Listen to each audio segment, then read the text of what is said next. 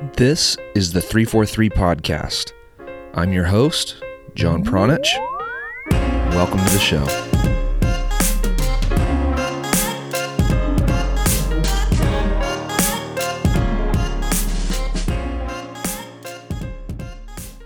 Hello, and welcome back to another episode of the 343 Podcast. On this episode, I have dug up an old conversation that I recorded with Brian Kleiban, and the topic is rondos. This topic never gets old. These are some of the most powerful and valuable exercises that you can add to your training library, your library of exercises. If you are unfamiliar with what rondos are, this will get you very familiar with them. If you are looking for ways to progress with the rondos that you're already using, Brian talks about some ideas to do that in this episode. And if you're looking for more ideas or more instruction, you can always find that at 343coaching.com. We offer our free coaching course, which touches on this topic exactly. And then we also put everything on full display in the premium coaching membership course, which is, uh, again, available at 343coaching.com. So this episode is short and sweet. I think all said and done with the intros and outros, it's going to be less than 10 minutes. I appreciate you guys listening. Thank you for continuing to be part of the 343 family. Thank you for sharing episodes, for sharing articles, for engaging with us on Twitter. We love you guys. Thank you so much and enjoy this episode.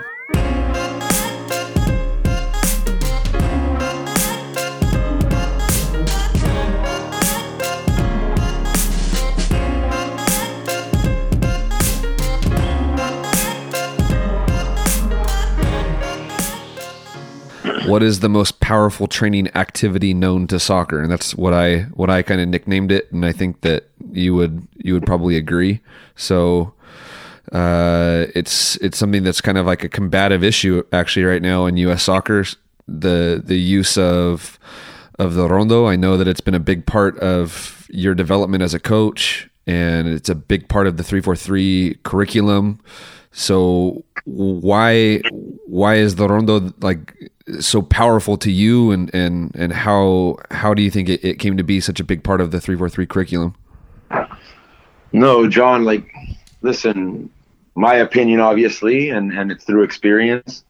Uh, i think a lot of my soccer culture and background got transformed after having the, the luxury of going to barcelona for for so many years and being able to to see their product firsthand from the training environment from the youngest youngest teams to the first team and and how the rondo is everything to them. So obviously Cruyff is the one that, that established it there and and the, that's kind of a legacy that he's left there in terms of their football and their identity and and I started to implement it with my teams long ago. I, would say, uh, yeah, I want to say almost like a decade ago. So with some of the older boys teams, then with some of the the only girls team that I did, my high school teams, and obviously the foundation went back and it, it was ultra successful starting the young kids off at U9 with with that being the core the the basic fundamental to to get their technique to to be at, at, top top level for for their age group. And and obviously we always talk about the gold standard internationally. So yeah i just think that you it encompasses so much. Obviously the technical component is number one you know, improving your foot quality, your feel for the ball, your weight of pass, your direction of pass, um, you know, leading with your with your pass where the next pass should go, your communication, your your collective offensive uh, understanding when you start doing positional base rondos, position specific rondos, and like I've I've uttered to you recently, you know, the component that we, everyone says is missing there is the direction or or going to goal. And we've kind of fabricated a games where where it goes the goal now because quite frankly our nines weren't finishing the plays how they should. So we thought let's start getting them as much repetition in a session as we can. And we just brainstormed and i came up with like okay like let's do it to a certain number of passes and then you're free to go to goal with your nine or or a certain number of passes. Then you have to the point of attack and then go to goal. So yeah, we we've kind of got it to to cover all bases now. So hopefully, maybe one day U.S. Soccer says, "Oh, this guy says run this the goal. Let's have a look." describe des- describe what a, what a what a rondo looks like to you though, because I think when people first get introduced to it, they get introduced to it via you know maybe just.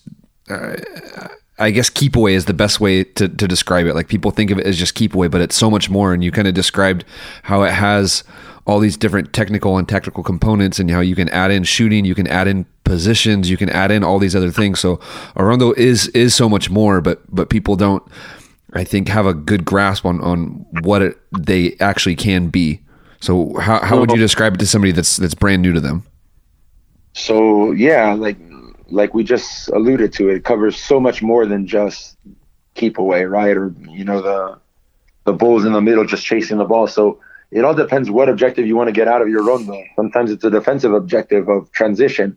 So you lose the ball, the the more you do all these types of rondos from a regular three v one, four v one, five v two, six v two, any of them, just start creating the culture of you lose the ball, react immediately, go pick up the bib, and recover the ball instantaneously instead of you know lamenting yourself that you tr- you lost the ball and it takes you two or three seconds to accept that fact or argue that fact and then you go get it. So you know the real game is a game of transition as well. So whatever you want to accomplish out of the rondo you can is basically my my main uh, point here. And yeah it starts as mostly just a technical foundation but it graduates to, to so much more you know uh, with with time with repetition and with experience.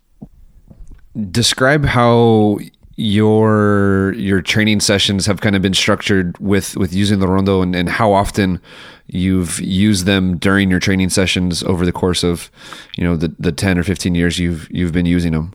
No it's a it's a daily thing and and you know a lot of people i think we we talk about this a lot a lot of people like well you know the kids will get tired of it depends on the level some kids get bored.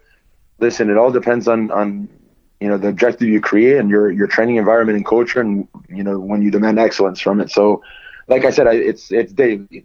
I think if there's 100 sessions in a year i i would pretty much go on record to say that 99 of the 100 start with a rondo so uh could be a 3v1 depending on what is next in the session. It could be a 4v2 it could be a 6v2 it could be an 8v2 could be whatever it is but it usually starts with a regular rondo then it graduates to, you know, possession rondo, positional possession, or transition one, where you attack, you defend, and, and it's a team objective.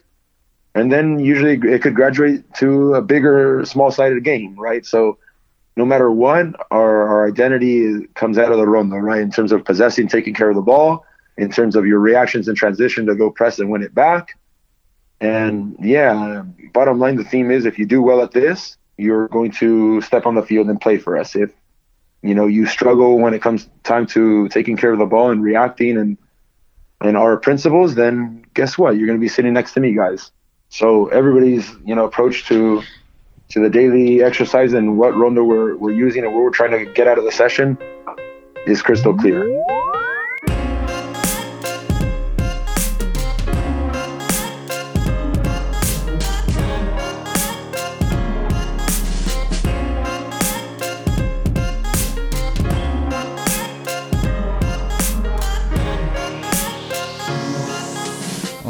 Right. Thank you for listening to another episode of the 343 podcast.